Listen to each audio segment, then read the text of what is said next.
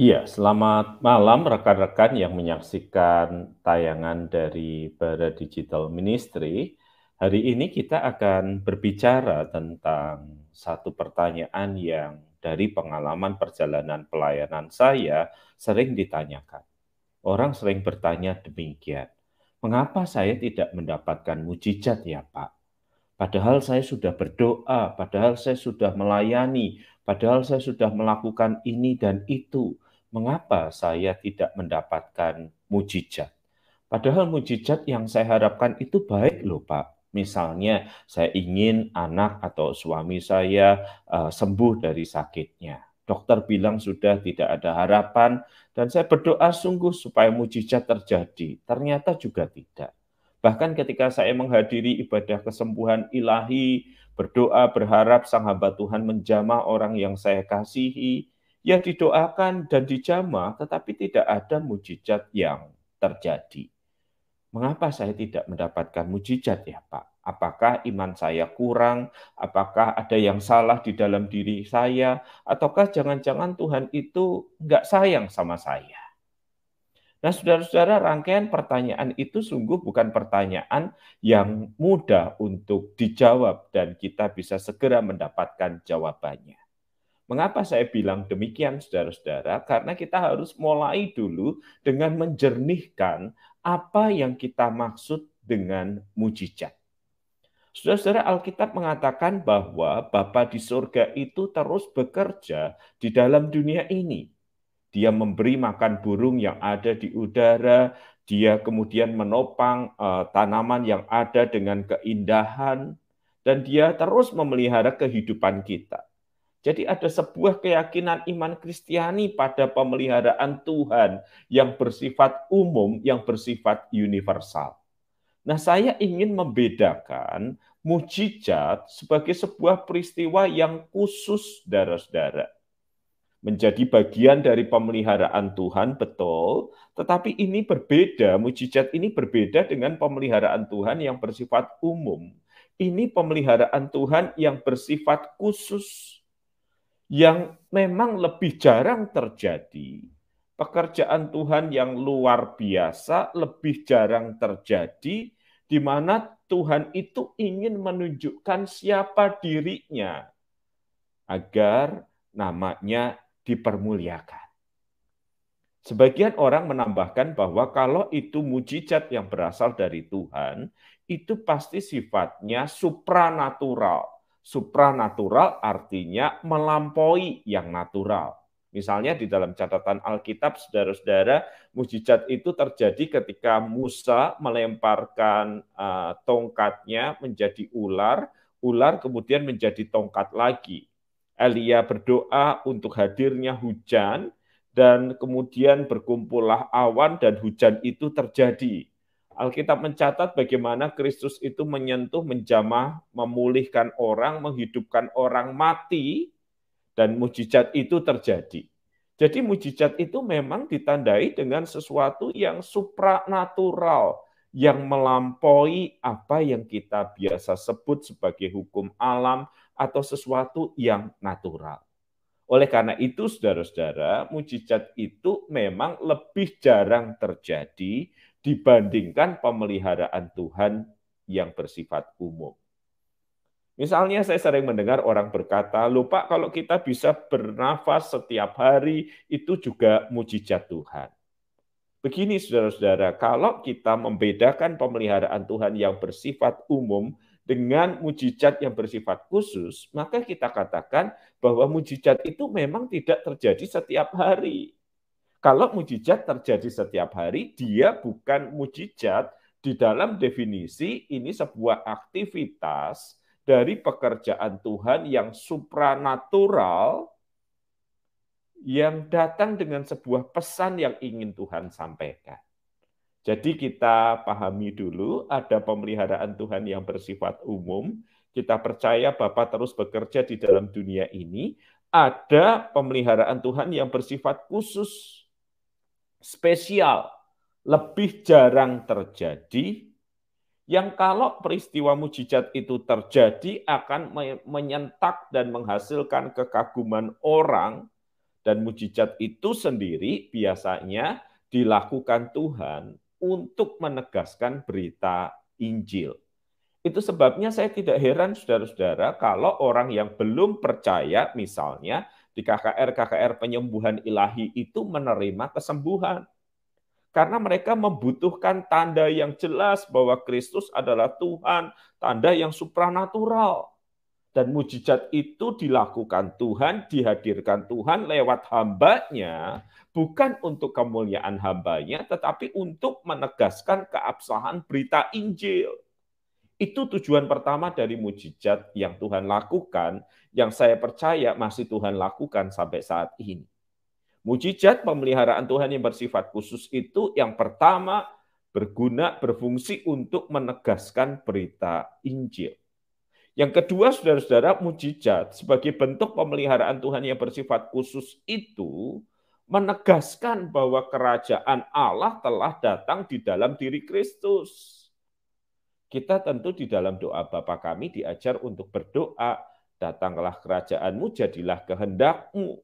Artinya kita diajar berdoa bagi terjadinya pemenuhan kerajaan itu. Tetapi Kristus ketika dia datang ke dunia ini menyembuhkan yang sakit, mengusir setan, dan pelayanan-pelayanan itu diteruskan oleh hamba-hambanya menjadi sebuah tanda bahwa kerajaan Allah sudah ada di tengah-tengahmu. Dan kerajaan Allah yang sudah ada di tengah-tengah kita itu menanti penggenapannya kelak. Mengapa mujizat itu terjadi? Apa tujuan mujizat itu terjadi? Yang pertama, dia mengesahkan berita Injil bahwa Yesuslah Tuhan dan satu-satunya juru selamat. Yang kedua, bahwa dia menegaskan kerajaan Allah telah hadir di dalam diri Kristus dan ini tandanya pekerjaan pemulihan yang luar biasa. Yang ketiga, saudara-saudara, mujizat itu membawa kemuliaan bagi Allah Nah, ini penting, saudara-saudara. Jadi kita tahu bahwa mujizat itu tidak pernah Tuhan lakukan hanya untuk menyenangkan umatnya. Saya tahu mungkin Anda akan berkata begini, Pak seandainya mujizat itu terjadi di dalam hidup saya, saya pasti percaya, saya mudah percaya, mujizat itu pasti menghasilkan kepercayaan. Oh belum tentu saudara-saudara. Kita bisa membaca catatan di dalam Alkitab, kita tahu banyak mujizat terjadi di depan mata Firaun, Firaun tidak menjadi percaya. Banyak mujizat terjadi di antara orang Israel sendiri, tetapi mudahkah bagi mereka untuk percaya? Mereka tidak percaya dalam perjalanan yang dipimpin oleh tiang awan dan tiang api sebagai bentuk mujizat Tuhan. Kaki mereka menginjak mana yang merupakan bagian dari mujizat Tuhan mereka masih bisa bertanya, adakah Tuhan di tengah-tengah kami atau tidak ketika mereka mengalami kekurangan air. Jadi mujizat tidak serta-merta akan menghadirkan sebuah iman dan kepercayaan. Kurang banyak apa mujizat yang Yesus lakukan? Dia menyembuhkan orang yang sakit, dia membangkitkan orang yang mati. Tetapi toh mereka tidak percaya kepada Kristus tetapi toh mereka menyalibkan Kristus kan. Maka dari sini kita paham bahwa mujizat itu tidak serta-merta menghasilkan iman. Mujizat itu tidak serta-merta membuat orang jadi percaya. Jadi saudara-saudara kita sampai kepada pemahaman ini. Mujizat, mujizat, semeya, dia adalah tanda tanda yang menunjuk pada realita yang lebih besar. Ini peringatan bagi kita, orang-orang yang selalu mencari mujizat.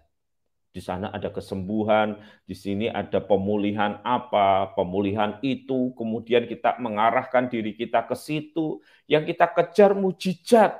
Padahal mujizat itu tanda yang mengingatkan kita ada realita yang lebih besar, realita yang lebih besar itu apa? Tuhan, kehadiran, dan pekerjaannya. Jadi aneh kan saudara-saudara kalau Anda mendapati orang sedang lapar, kemudian berhenti di depan sign, di depan tanda rumah makan 300 meter. Bukan. Tanda itu mengarahkan pada realita yang lain bahwa ada rumah makan. Mujizat peristiwa pemeliharaan Tuhan yang bersifat khusus, yang bersifat supranatural itu mengingatkan kita bahwa masih ada Tuhan, masih ada Sang Pencipta kehidupan, dan hidup kita ada di tangannya. Jadi mari lihat mujizat sebagai tanda, bukan sebagai tujuan akhir. Dia mengajak kita untuk melihat realita yang lebih besar. Lalu mengapa saya tidak mendapatkan mujizat? Pertanyaan yang lebih tepat mungkin barangkali adalah mengapa kita harus mendapatkan mujizat? Bagi sebagian orang, tanpa kehadiran mujizat, semeia, tanda itu, dia udah percaya kok bahwa Tuhan itu mengasihi kehidupannya. Dia masih perlu tanda lagi? Tentu tidak. Mujizat itu, saudara-saudara, adalah hak prerogatif, hak kedaulatannya Tuhan. Kapan Tuhan mau menyatakan dirinya. Lalu apakah sebagai orang Kristen kita sama sekali tidak menerima mujizat? Oh, saudara-saudara, iman Kristen adalah iman Kristen iman yang dibangun berdasarkan sebuah peristiwa mujizat yang terjadi di dalam sejarah. Mujizat yang terjadi di dalam sejarah itu apa saudara-saudara? Bahwa Kristus yang mati kemudian bangkit dari kematian. Peristiwa Kristus mati dibangkitkan dari kematian kan adalah sebuah mujizat. Dan itu adalah landasan atau fondasi iman Kristen sehingga Alkitab mengatakan jika Kristus tidak sungguh-sungguh dibangkitkan dari antara orang mati, sia-sialah iman percaya. Jadi iman Kristen, setiap orang yang percaya, saudara-saudara, sebenarnya dia sudah melihat sebuah mujizat yang melandasi hidup kekristenannya. Yaitu dia meyakini bahwa Kristus sudah dibangkitkan dari antara orang mati. Mengapa saya tidak mendapatkan mujizat? Mujizat itu bagian dari kedaulatan Allah. Tidak ada yang bisa kita lakukan untuk kemudian memaksa Tuhan untuk berkata, "Oke, okay, karena kamu sudah melakukan ini dan itu, maka ini mujizatku kepadamu." Bukan, mujizat itu bukan upah. Mujizat itu bukan piala. Mujizat itu mutlak hak kedaulatannya Tuhan, hak prerogatifnya Tuhan. Sementara saudara-saudara kita semua memahami realita yang lain, bahwa iman Kristen ini, saudara-saudara, berlandaskan pada mujizat dibangkitkannya Kristus dari dari antara orang mati. Nah mungkin Anda bertanya begini, Pak zaman sekarang masih bisa terjadi mujizat enggak sih? Pekerjaan Tuhan yang luar biasa untuk membawa pesan tentang siapa dirinya. Pak, eh, Bapak percaya bahwa yang di masa sekarang mujizat masih ada? Saudara, izinkan saya menceritakan sebuah pengalaman yang menarik, saudara-saudara. Bertahun-tahun yang lalu sebelum pandemi datang, kami itu melayani di sebuah daerah di NTT, di sebuah pelosok 4, 5, 6 jam perjalanan dari kota Kupang karena sumber uh, karena jalan yang begitu buruk, saudara-saudara tidak ada listrik, tidak ada air. Kami pakai genset untuk melakukan ibadah kebangunan rohani bagi orang tua dan anak-anak. Nah, di hari terakhir kami membawa hadiah dari Samaritan Purse dari Amerika, saudara-saudara. Hadiah itu dikemas di dalam kotak-kotak. Kami tidak pernah tahu apa isinya, cuman dibedakan ini yang laki-laki, ini yang perempuan.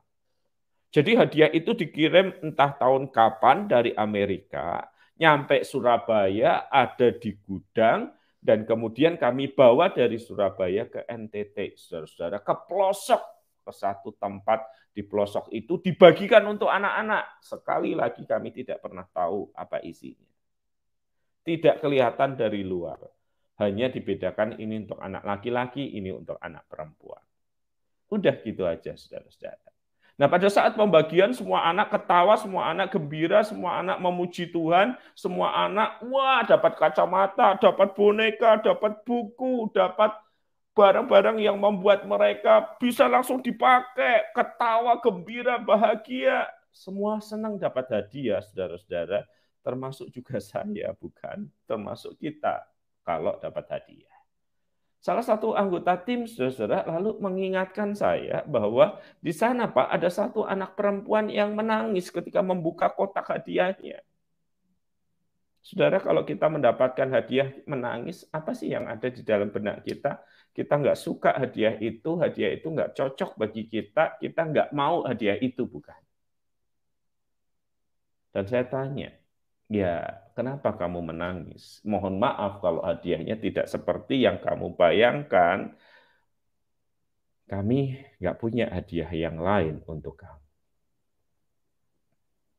Saudara-saudara, anak sekolah itu kemudian mengangkat hadiah yang dia terima, sebuah kalkulator kecil. Sebuah kalkulator made in China yang dipegang di tangannya. Lalu dia berkata begini kurang lebih. Saya menangis bukan karena saya sedih. Saya menangis karena saya tahu Tuhan itu sayang sekali sama saya. Sudah setahun lebih, ingat saudara-saudara posisi mereka pelosok jauh dari kota Kupang 4-5 jam. Sudah setahun lebih saya berdoa meminta kalkulator barang yang sederhana yang bisa kita dapatkan dengan mudah di Surabaya, Jakarta, kota-kota kecil, tetapi di pelosok NTT itu, itu butuh 3-4 jam perjalanan ke Kupang dan itu sangat jauh dan sangat sulit. Dan setelah satu tahun berdoa, saya dapatkan kalkulator ini. Saudara ada ribuan, ratusan ribu mungkin hadiah Samaritan Pors yang dibagikan ke seluruh dunia sebagian nyampe Surabaya. 300 kotak, 400 kotak kami bawa. Bagaimana mungkin ada satu kotak yang bisa begitu pas menjawab kebutuhan anak itu setelah didoakan satu tahun lebih? Siapa yang mengatur kotak itu jauh dari Amerika di antara ratusan ribu kotak kok bisa kemudian jatuh di tangan yang tepat. Kami panitia tidak bisa mengaturnya, kami tidak kenal anak itu, tidak tahu kebutuhan anak itu. Tetapi di balik peristiwa itu saya rasa ada tangan pekerjaan Tuhan yang hendak menegaskan bagi anak itu bahwa aku mendengar doa-doamu. Bahwa aku mengasihimu. Bahwa aku mencintaimu. Jadi saya percaya mujizat masih terjadi, tangannya masih bekerja dengan luar biasa dan dahsyat. Dia mengatur, dia memelihara semesta, dia menyatakan siapa dirinya. Tapi saudara-saudara, sekali lagi, ya hanya satu orang anak itu yang mendapatkan mujizat itu. Yang lainnya mendapatkan pemeliharaan Tuhan yang umum, yang membuat mereka bisa gembira, tertawa, bahagia. Jadi mujizat sekali lagi tidak terjadi setiap hari.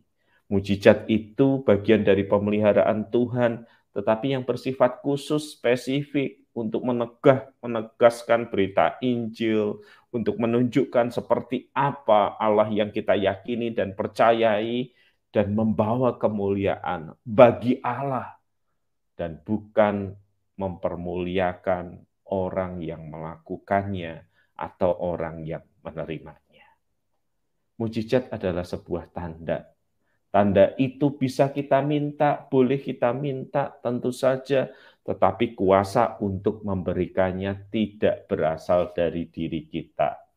Kuasa untuk memberikannya berasal dari Allah sendiri. Baik, saudara-saudara, saya akan berhenti pada bagian ini supaya bisa menjawab pertanyaan saudara-saudara. Silahkan. Baik, baik. Terima kasih Pak WP untuk penjelasan malam hari ini.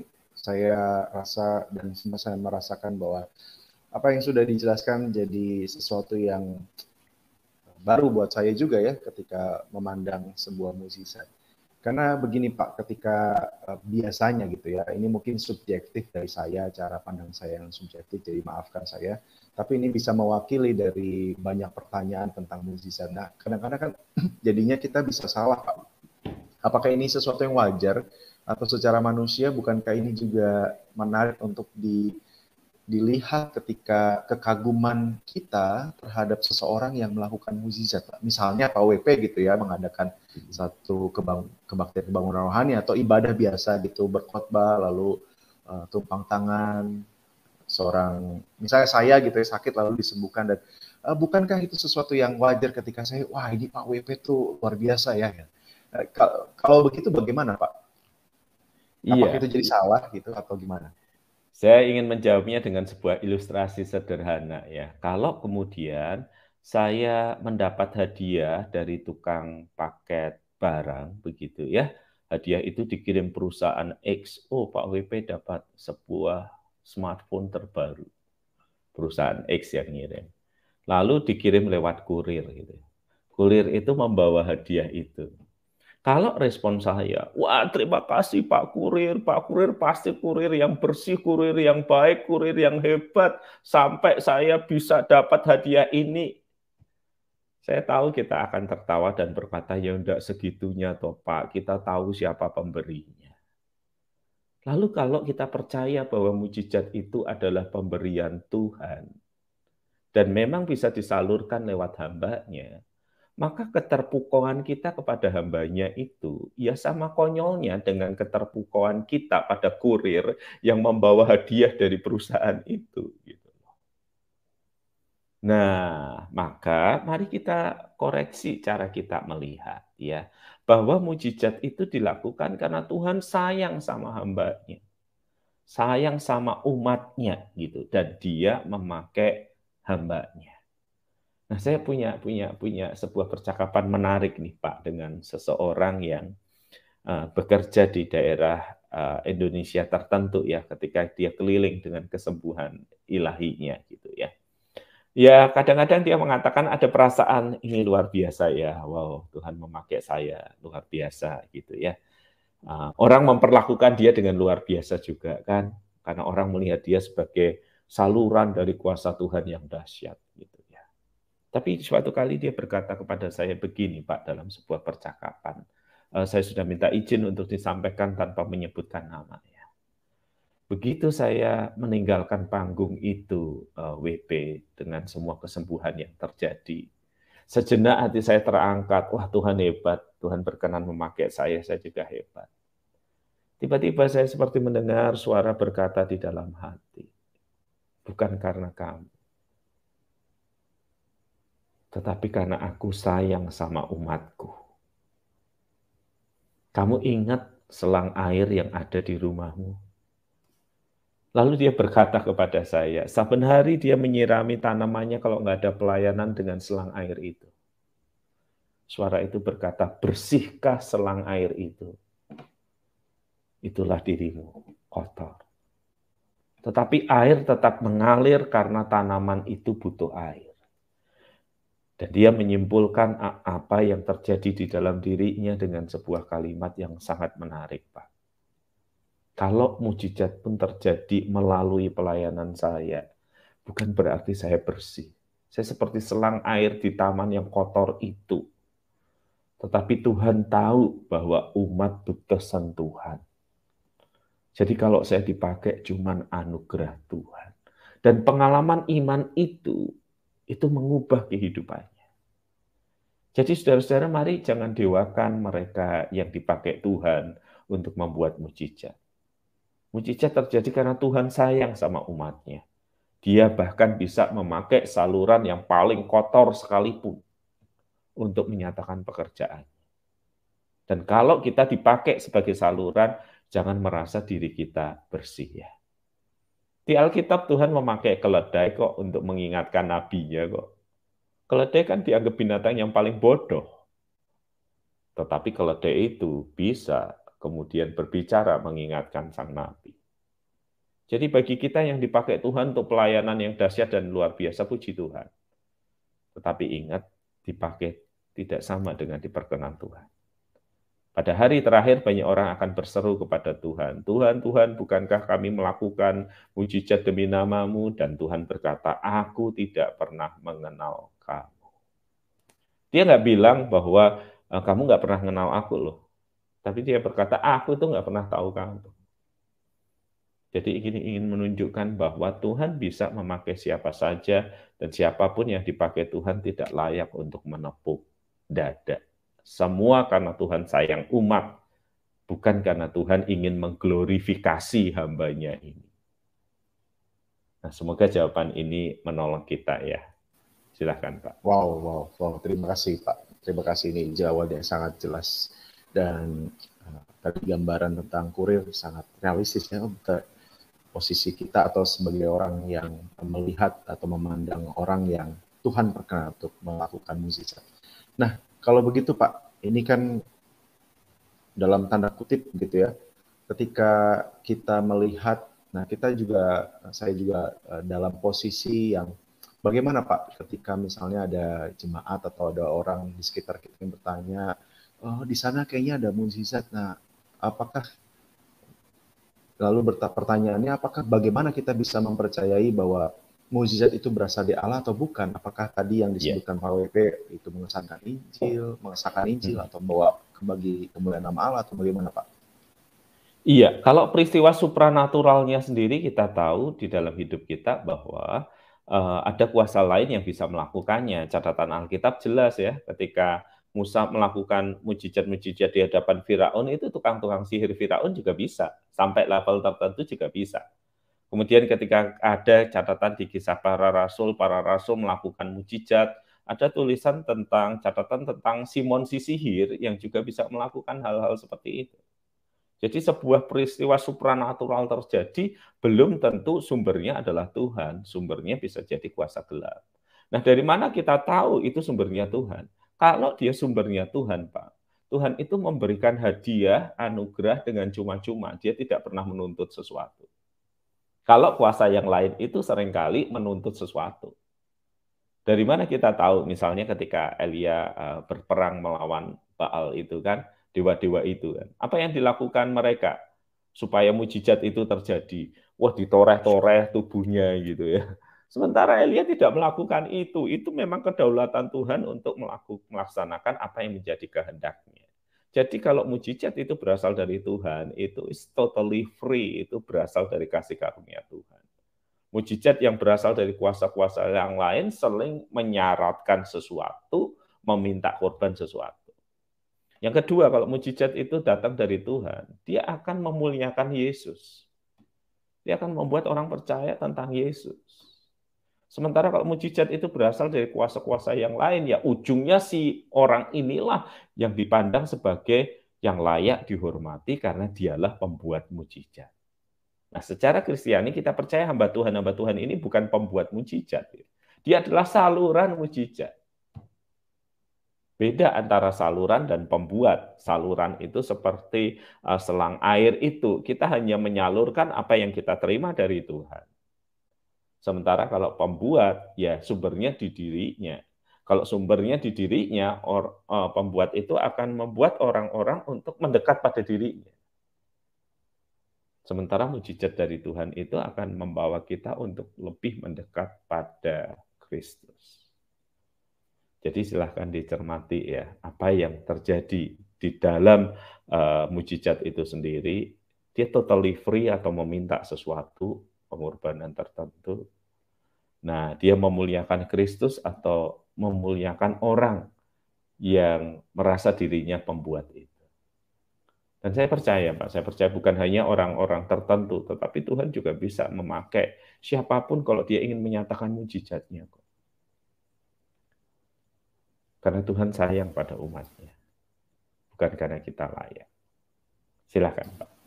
Baik, baik. Terima kasih, Pak. Nah, ini tadi sepintas saya juga mendengar penjelasan Pak WP tentang bagaimana cara seseorang yang di dalam Tuhan memandang sebuah mujizat. Nah, artinya kalau boleh penegasan sebagai penutup, Pak, korelasi yeah. pengenalan kita terhadap Kristus dan kebenaran ini dan uh, juga cara kita memandang mukjizat ini kan uh, di mana Pak atau titik temunya itu di mana supaya supaya kita menekankannya bukan hanya itu tetapi juga mungkin uh, bicara tentang pengenalan supaya kalaupun Tuhan dalam tanda kutip ya tidak melakukan mujizat kita tetap tetap beriman tetap teguh tetap kuat menantikan apa yang misalnya dalam pengharapan-pengharapan kebenaran kitab suci Pak.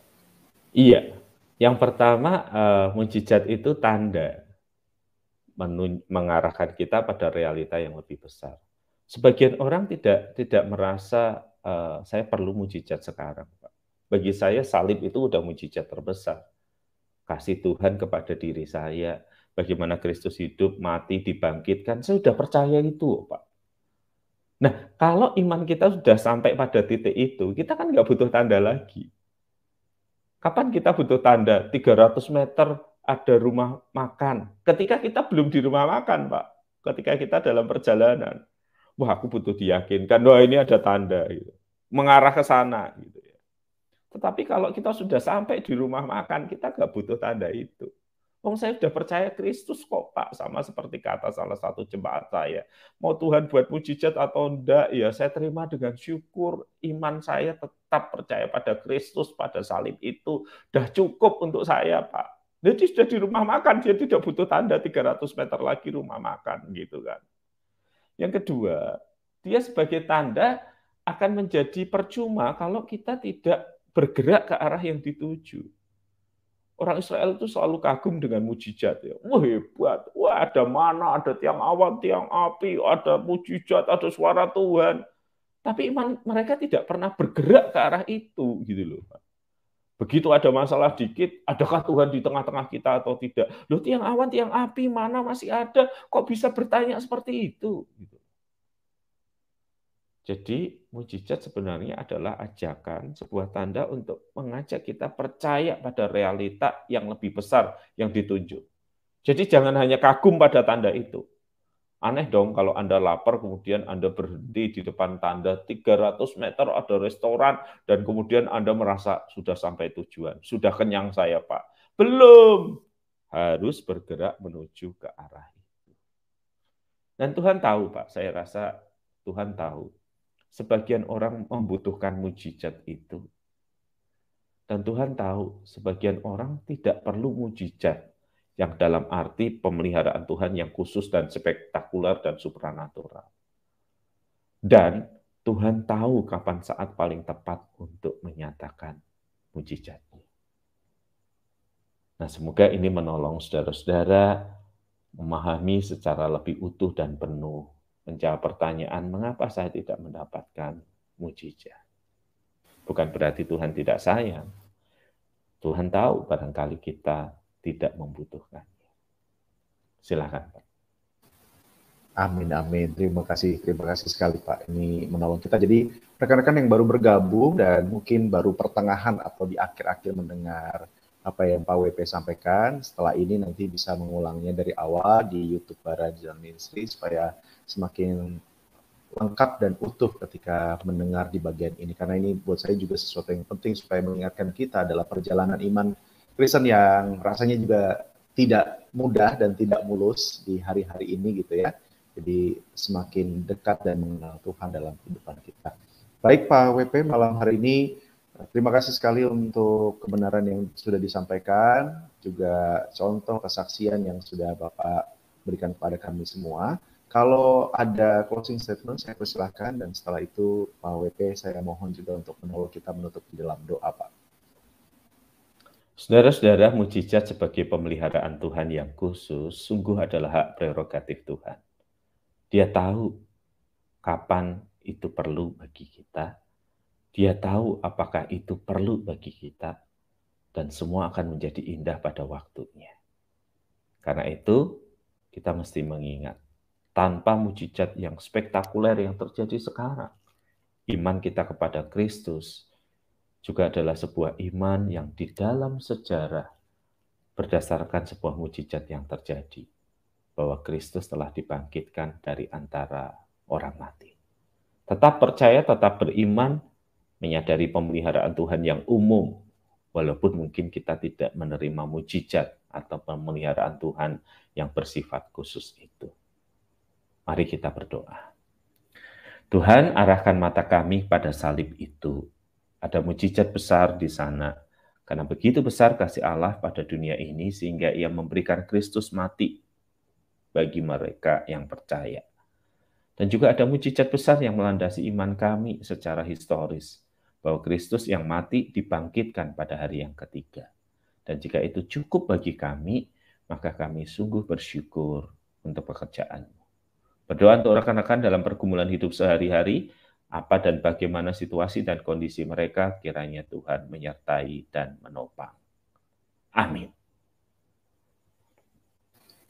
Amin. Sekali lagi terima kasih buat Pak WP malam hari ini boleh menjadi saluran berkat buat kita dan juga rekan-rekan terima kasih untuk sudah bergabung, sudah bertanya dan juga mengirimkan komentar. Kalau ada pertanyaan atau komentar yang belum bisa saya sebutkan, saya mohon maaf. Saya Freddy Timotius bersama dengan Pak WP dan juga kerabat yang sudah melayani di balik layar.